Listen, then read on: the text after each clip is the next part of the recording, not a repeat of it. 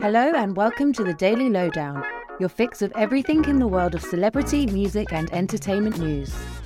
Elton John has already been confirmed as one of this year's Glastonbury headliners, and now it appears that Guns N' Roses will be joining him. The band's bassist Duff McKagan seemingly confirmed that the Sweet Child of Mine hitmakers will play this year's festival on his Sirius XM radio show, 3 Chords and the Truth. After discussing Guns N' Roses' summer plans, which includes a gig in London's Hyde Park in June, Duff then added, and Glastonbury's going to be iconic, I think, for us. We're going to be announcing some shows, you guys. Watch this space.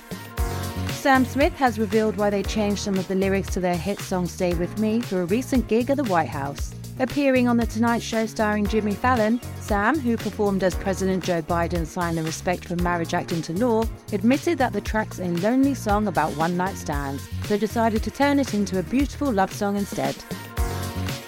Dolly Parton has joined forces with some powerhouse vocalists on a song for the upcoming film 80 for Brady.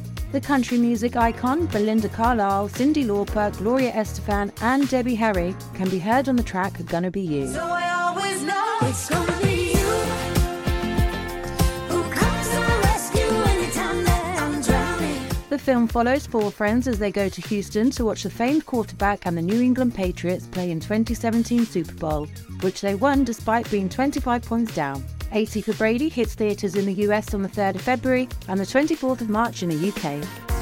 Just hours after Fall Out Boy announced their first new album since 2018, So Much for Stardust, founding guitarist Joe Trohman shared news of his departure. Taking to Instagram, Joe revealed that as much as it pains him to make this decision, he's stepping away from Fall Out Boy for a spell to avoid fading away and never returning. While he didn't divulge too much detail, he did confess that his mental health has rapidly deteriorated over the past several years.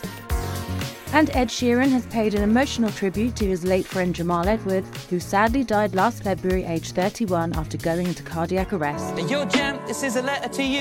It's been a while, but it's been hard for me to get in the booth. Since we last spoke, I've become a father of two, trying to live life with a smile, but that's been harder to do. Ed performed a 64-bar freestyle for Jamal's music platform SBTV to mark the return of the series F64. He filmed the accompanying video at an empty Stamford Bridge, home of Chelsea FC, Jamal's favourite team, with his name spelled out in stands behind him. And that's your Daily Lowdown from Hello. Check out our social media channels and hellomagazine.com for more news and updates from your favourite celebrities.